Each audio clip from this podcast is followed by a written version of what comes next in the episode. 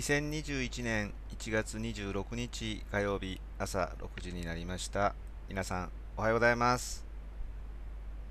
団長こと三宅哲之でございます。はい。新しい1週間スタートです。今日もよろしくお願いします。1月も最終週ってとこですね、ま、毎年ねこの年明けは1月、2月、3月、あっという間に過ぎていくと。まあ、1年通してもね、振り返るとそんな感じが多かったりするかもしれませんけど、特にね、この1、2、3っていうのは、そんな感じしますよね。てな具合でもう1月が終わっちゃうわ。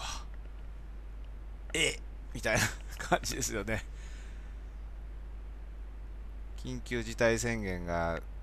発令されてね、いつまでやったっけ ?2 月の7日？来週いっぱいか。っていうことになってても、ね、いいつも、いつも通りじゃない、なんか、1年が、何言ってんだ？もうね、なんかそんな感じですけど、はい、今日も朝からコメントをいただいております。ありがとうございます。信州上田のトイトイ、おはようございます。聞こえます。信州上田は気温マイナス3度。星が綺麗に見えます。いいじゃないですかね。この星が綺麗に見えるっていうのはね、なんとなくこう、雰囲気が出てくるようやけどね、空気が澄んでるんでしょ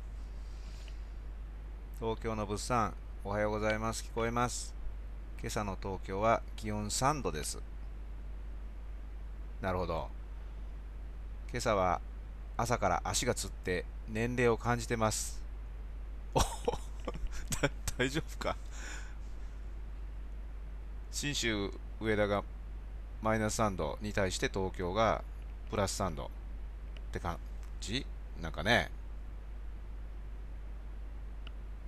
大阪レイチェルおはようございます。大阪も寒いです。昨日は暖かかったです。なるほど、なるほど。朝からちょっとね、朝からちゃうわ。今日は西から天気が下り坂みたいな形でね、昨日、おとついか雨が結構降ったのはね、今、手な具合で来てますけども、それから、千葉の高、おはようございます。聞こえます。千葉、柏市は2度です。寒いです。だよね。えー、それから、横浜海山、おはようございます。横浜4度ですが、室内は暖房なしで20度。マンションはありがたいです。うん、確かにね。マンションって機密性がね、やっぱ違うからね。なるほど。そんなことで、今日は各地からコメントいただいて、天気予報やらなくても済みましたみたいなね、とこですけど、はい、今日もよろしくお願いします。えー、ではね、こちらのコーナーから入っていきたいと思います。団長の1週間はい、1週間振り返りをしていきましょう。毎週こうしてね、振り返り、手帳を見ながらやってるんですけど、ぜひ、僕と同じように、あなたの1週間も手帳を見ながら、あ、こんなことあったなーなんてね、思ってもらうといいこと起こりますよ。先週は1月の19日の火曜日から1月の25日の月曜日という1週間でした。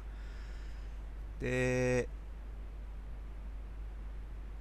えっ、ー、とね、珍しく先週は山に日帰りで1回行っただけ。ですね。えなんでかって言ったら、うんとね、こんなご時世ですけど、講師で一回出張に行くっていうのが間で挟まってたんですね。なので、ちょっとそれがあったから、まあ、自宅から行こうというようなことと絡めて、それから週末はね、オンラインのセミナー祭りだったんですよね。ものすごいありましたけど、まあ、そんな関係もあったんで、で、ベース国庫の方は、もうこの1月、2月はね、あまりに寒いので、もうちょっとね、お客さんの宿泊は一旦すべて止めて、まあ、それから、まあ、新型コロナもありますからねと、いうことで、土日、必ず行かないといけないっていうのはなくなったんですよね。という関係で、久しぶりに自宅に結構いたという感じですね。えっ、ー、と、そんな中で、週中は、うん、大滝って言ってね、千葉県の、なんて言ったらいいかな、あの、地図で打ったら真ん中、右下、適当な言い方やな。あの、要は勝浦っていうのは結構みんな知ってるんですかね。全国的にもね、その海海沿いの勝浦っていうところ、まあ、担々麺有名だったりするんですけど、そこからちょっと内陸に入ったあたりに大滝、大きい、えー、大い、喜ぶって書いた大滝町っていうとこあって、そこの商工会にね、お邪魔しました。で、リアルで講師やるっていうんでね、久しぶりですね。えっ、ー、と、先月の釧路以来か。まあでもね、これだけ日にち空くと、なんか久しぶりにやったなって感じでね。ですごいローカルな、こじんまりとしたアットホームな感じでね。でも商工会長さんとか副会長さんとかね、ビニールハウス売ってる会社、それから車売ってる会社みたいなね、あの経営者の方と あのいろいろ雑談させてもらったりね。で、当日は僕が講師やる会場でやる傍らそれを YouTube ライブで視聴者他の会場まで来れない人に対してオンラインで同時中継する、まあ、いわゆるハイブリッド方式みたいな感じでね。あの初めて今日はやりますなんてね、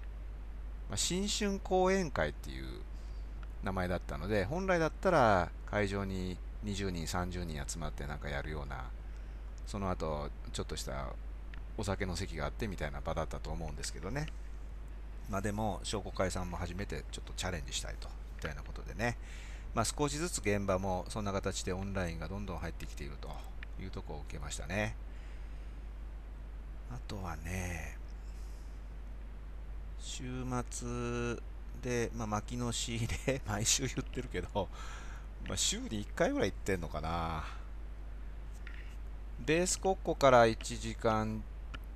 ちょっと、それから自宅から2時間弱かな、まあ、そんなところにある場所に、あの、コインにしていただいてるおっちゃんがいてね、まあ、その人が、新しいの入ったよとかね、早く取んに来ないと燃やしちゃうよとかね、いろいろ、まあね、あの、口は雑なんだけど、まあ、心のあったかい人でね、まあ、僕はなんか結構そういう人好きで、あの、まあ、そのおっちゃんに会いに行くのも楽しみにしながらね、ってましたね。ただちょっとすぐ、すぐ戻ってこないかんかったから、もうガーッとももう入れ、くる、キャラバンにもう突っ込んで、そのままコッコに走って、んで、巻きガン下ろしてで、雨降りそうやったからビニールシートドーンかけて、まあ、結構な量やったな、今回またね。みたいなことをね、やってましたね。なのでちょっと、明日か明後日行ってね、また加工しないといけないんですけど、まあ、そんなことやってました。あとはね、土日が結構オンラインだったの。土曜日がですね、まあ、その岩手の5週連続の講演セミナーがあって、それオンライン、全面オンラインでやってるんですけどね。それを午前中3時間でしょ？で、午後から、まあ、メンバーさんのホームページのセッションを、まあ、これもやっぱ2時間ちょっとかな、いうことで、えー、5時間半ぐらいそれから日曜日は朝勉強会やって間でねあの、まあ、焚き火でね相談に乗るのをバーチャルでやろうみたいなちょっとやってるんですけどまあそれを挟んでそれから昼から HBC のゼミっていうことで、えー、結局4時間半くらいやったかな、まあ、ちょっとみんなにも長すぎて迷惑かけたんですけど。なので日曜日が9時間みたいなんでね、2日間で15時間オンラインで ことをね、やっててね、さすがに、あの、まあ、好きでやってますけどね、やっぱ時間長いときついなっていうのはあ,、まあ、あったりすると、あまあ、きついっていうより集中力が途切れるのかな。まあ、いう反面、いつも言ってる通り、家にいながらにしてね、これだけの仕事がこなせるというのはね、ちょっと今まで考えもつかなかったわけですよね。だって、本当だったら岩手に出張するっていうんで前乗りしないといけなくてその日は戻ってくるんでも岩手だけで終わるでしょ？なのにもうその日にもう一個仕事できるとかそれも結構濃いめのね。で日曜日もうんとまあゼミあのコロナの前は池袋とかでやってたんですけどそうするとあの午前中のあたりから行って準備してやってでまあ、みんなと顔合わすからその後飲み会やってって言ったらもうその日はゼミで終わっちゃうわけですよね。でそれが3つもできているとかね。だから本当にねオンラインの何ちゅうかな巧妙っていうの？まあいろいろね感じたりしてますよ、まあ、やっぱ変わってるということやね。なんかそんな風にこうみんな働き方をねやっぱ変わってるよということをちゃんと実感しながらやってた方がねいいねっていうそんな話ですね。はい、えー、というような1週間でしたけど、あなたの1週間、どんな1週間でしたか？そうそう、ね、昨日はだから久しぶりにね、まあ、ちょっと定休日らしく過ごしてたけど、まあ、ちょっと棚上げになってることいろいろあって、動画をね、あのちょっと一眼レフで撮ろうなんていうのをちょっと考えているので、でカメラの、そもそもカメラの使い方分かってないというので、カメラをね、ちょっといじってたら、やっぱ1時間半、2時間、動画見ながらやってるとね、時間かかるとかね、かもう、あれやね。なんかあれもこれもって思ったらもう進まないね。もう絞ってやらないと。はい、というとこでございます。時刻は6時12分になりました。じゃあね、こちらの方に進んでいきましょう。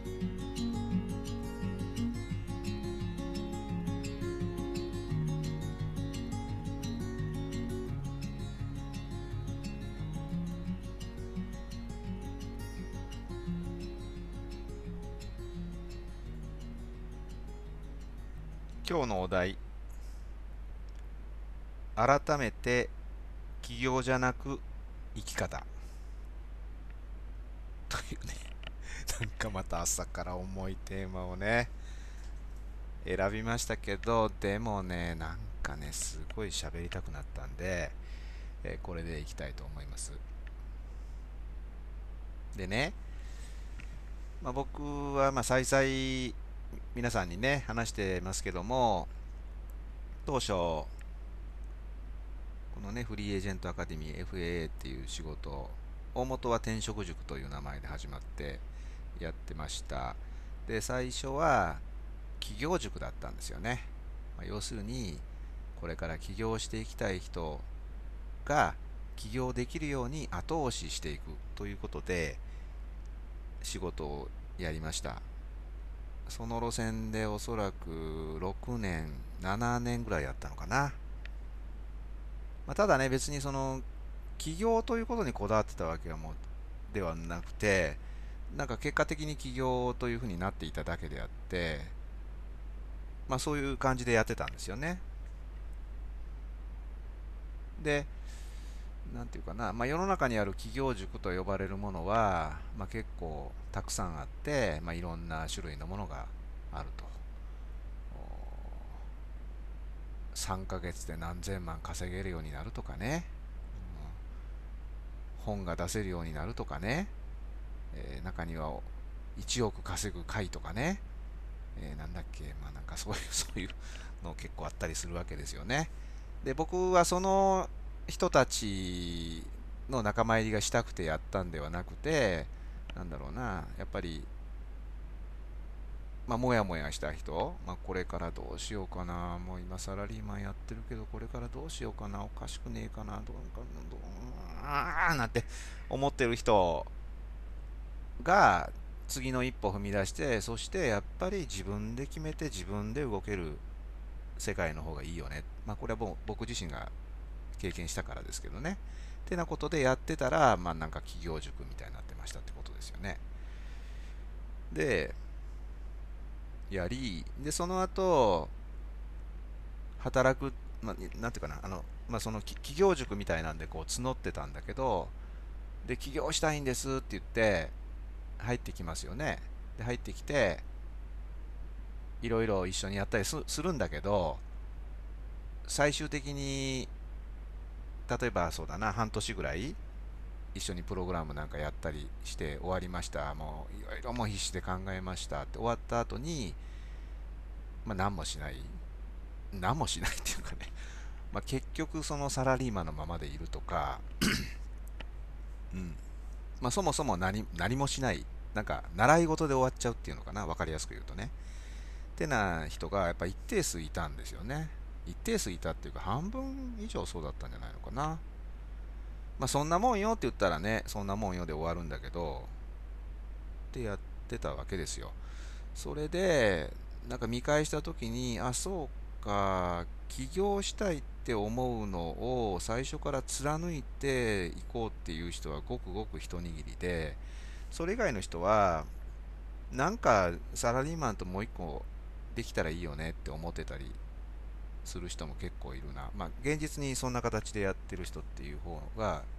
数としては多かったんですよね。で、もう一個は、なんか習い事で終わっちゃって あのあの半年間何だったの？みたいなね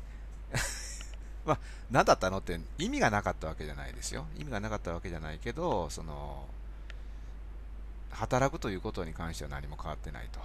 いうような人もいた。で、サラリーマンに戻って、まあ、今何やってるか分かりませんとかね、いう人もいた。っていう現実を見たので、あ、そうか、人それぞれだって思ったんですよ。その時にね、人それぞれ。で、一時の感情で企業なんて思う人も、まあ、結構な数いるというのもよく分かったんですよね。なので、その人に合わせた働き方でも今の働き方じゃない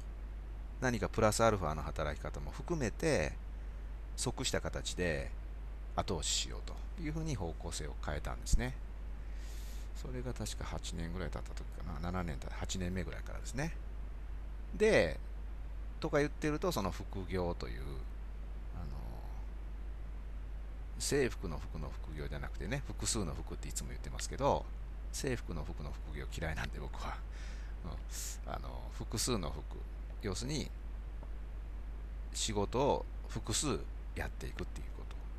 で、サラリーマンの人で言えば、今の会社員しながら、もう一個自分の本当にやりたい道筋を立てて、並行してやっていく。とか、もう事業をやってる人も一つの仕事でなく、自分の好奇心の赴くままただし自分軸に即したもので仕事を複数持っていくみたいなことで複数の仕事副業っていうのをね、まあ、時代の波もあったから、まあ、それを一押しというかというふうにしでもその中で起業したいっていう人ももちろんいるからもうそこはねまあ言わせてもらうとプロですから、えきちんとサポートもさせてもらうということでやってきたわけです。で、あ、そそれとね、まあその、なんかやって、そのプログラムやって、ほんで、やってると、なんか、うん、会社、今いるやってる会社員の仕事が、うん、俯瞰できるっていうのかな。まあ、ちょっと、まあ、要するに、やってる時ってそのことしか見えてないから自分のサラリーマンの世界しかもうねそれがああ嫌だって思ったらもう抜け出せなく抜け出せない状態になるわけですよね。でもコミュニティに入って外からちょっと上からとかちょっと横からとかちょっと外からとか自分を自分の会社を自分の職場を見れるようになると変わるんですよ人って。でサラリーマンでも物の考え方変えるとこういうふうにできるんだよね。例えば今いる会社でも自分の自己実現できることあるかもしれないねって思って、えー、サラリーマン続けるっていう人もいたりしたから、まあそれはそれで、まあいいじゃんと。ね。いうようなことで、何言ったかったら、4通りぐらい今話したんですよね。起業で進む人、副業みたいな形でもう一本道立てる人、ね、それから今の会社にいながらにして何か、えっと、自己実現的なことをやるっていうの？それから、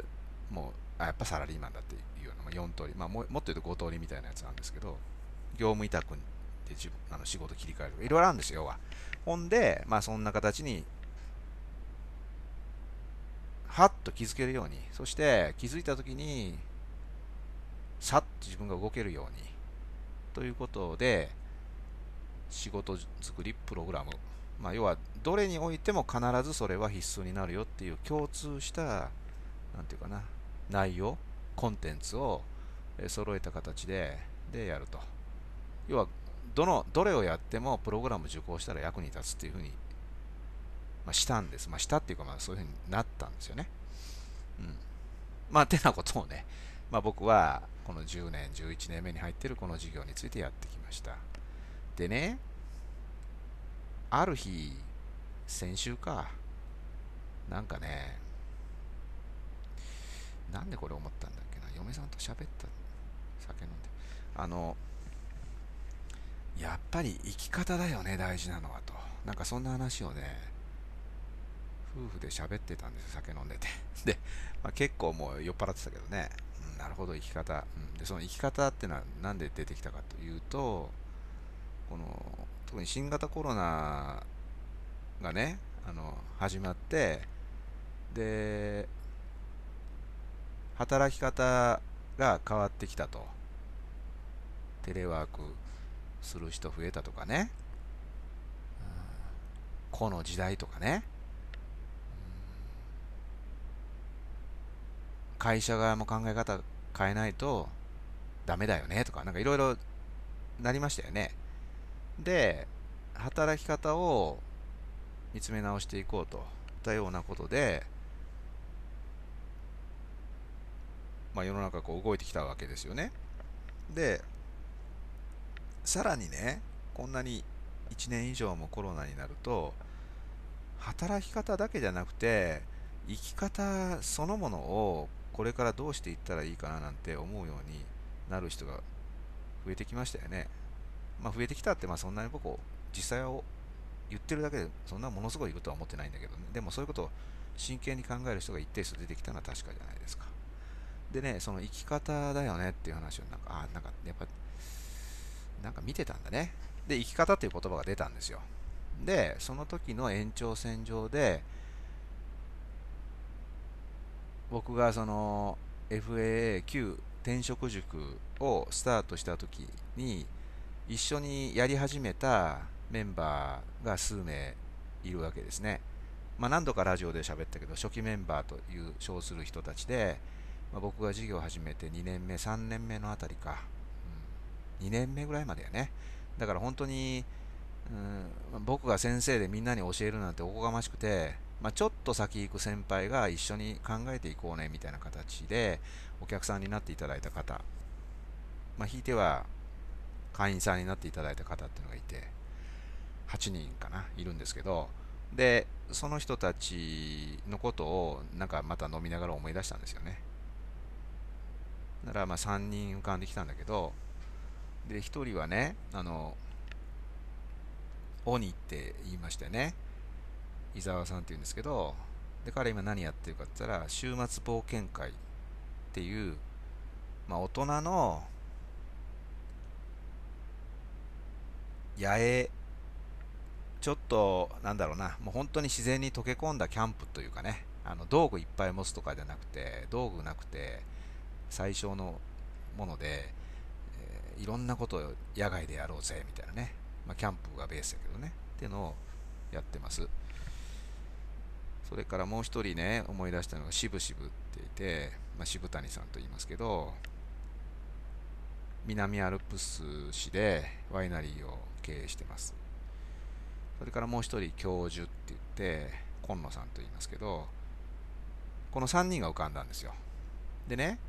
鬼は週末冒険会をやっている。で、起業しました。形としてはね。しぶしぶはワイナリーやってます起業しました教授は、コンサルタントかな一言で言うとやってます起業しました。だけどね違うんですよ。何が違うかって言ったらね鬼の場合は、お客さんのお客さんなんだけど友達のような仲間を作って一緒に日本全国あちこち行ってキャンプしたい。って言ってたんです。あの最初の時。起業したいって言ってないんですよ。そういう世界にありたいというかね。って言ってたんですよね。それからしぶしぶはワイナリーを作りたいと思ってますという言い方ししてましたね。いやワイナリー今までもワインなんて全く別の世界ですけど僕はワイナリーを作りたいんですと。で最初言ってました。でまずちょっとこの2人は共通してるから一括りにしたんだけど要はね起業したいって言ってないんですよ2人とも。起業したいって一言も言わずに最初から、まあ、僕と縁があってやってたんだけどね。でどちらも鬼にすれば友達のような仲間と今日本全国にキャンプしに行く、まあ、おまけで自分のフィールドでキャンプ場を作るっていう大きなおまけがあったんだけどそれも一緒に叶えちゃってそんな毎日を送ってます。でしぶしぶはワイナリーを作って独自のブランドを立てて何もなしからですよもうよちなみに。ワインの世界何も知らない人やからね。そんな人が、うん自分のブランドを立ち上げて、まあ、まさにね、なんていうかな、未知のワインで自分のワールドを作ってるっていうのかな。世界コンクールにも入るぐらいのね、ことをやったりしてるわけです。で、起業じゃないんですよ。生き方なんですよ。要は、こういうふうに生きていきたいっていう言葉じゃないんだけどね今改めてまあいろいろ10年以上やってきていろんな人を見てきてでコロナが始まって働き方じゃなくて生き方だよねみたいなことを言ってる人も一定数出てきてみたいなことを全部ひっくるめていろんなことが起こってる中でで僕の原点になるようなそういう人たちのことを思い出した時にあそうか2人とも起業って1個も言ってねえなと。こういうふうに生きていきたい。こういう生き方がしたいって言ってたんだ。そしてそれを今やってんじゃんみたいなね。なんかそういうことに気づいたんですよね。改めて。でもう一人教授ってねちょっとこれはねあの同じ意味なんだけどちょっと違うことでそうなったっていう話なんだけど。で彼は、うんまあ、いわゆるそのセールスレターを書くのを手伝ったりね。それから事業の中身を見直すとかね、まあ、いわゆるコンサルティング的な仕事をずっと10年弱かな。やってきた。でもまあこれはちょっとね何回か前のラジオで喋ったけど10年あぐらい経った時になんか違うというかね、ずっと違うなと思いながらやっていたと。そのコンサルティングっていう仕事は自分が今までやってたことを膨らませて、で、能力をもう少し広げてできる。で、そこで対価がいただけるというようなことでやってきた。でも、本当に自分がありたい姿ではなかった。で、子供の頃作ってたガンダムのプラモデルをもう一回作り始めた時にそうか本当にこれだっていうのはここなんだっていうのに気づいたっていう感覚的にね。それで今そういうコンサルティングとは全く別の畑の食品の工場まあ工場といったってこじんまりとしたですよ。を自分でブロック積み上げて 作り始めているっていうことですよね。だから彼も生き方を求め続けてきたんですよきっと。であ違う俺の生き方こうじゃないな。でやっぱりこれだって言って食品工場に進んでいると。時間がねすいませんちょっとまた配分悪くて伸び気味ですけど僕ねやっぱねこれだと思ったんですね。これだと。あのね起業じゃないんですよ。生き方なんですよ。大事なのいやほんまに心から。だからね、まあ、ずっとずっとこの話来た人にも言うし相談する人にも言うしラジオでも言うしコラムでも書くしずっと言ってるけどね起業じゃないんですよ。あなたはどう生きていきたいですか？これからどうありたいですか？どんな世界作りたいですか？世界ってね、あの、ワールドなんてなくていいんで、自分がこういう感じの、で生きていきたいっていう世界ね。これをちゃんと描いていく、それに邁進することがどれだけ大事か。うん。あの、お金じゃないんですよね。お金じゃない。あの、お金じゃないっていうのは誤解しないでほしいんだけど、あの、生活していくのにお金はいるんで、最低限。最低限というか、まあ、一定数。まあ、大いに越したことない。だけど、お金じゃない。今紹介した鬼、しぶしぶ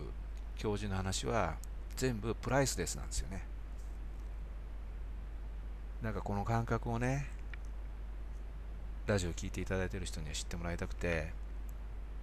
で、改めて僕はもうそういうふうにしようと決めました。俺は生き方をサポートしていきたい。どうあなたは生きていきたいか？っていうことをこれからやっぱり前面に出してやっていきたいというふうにね決めたんです。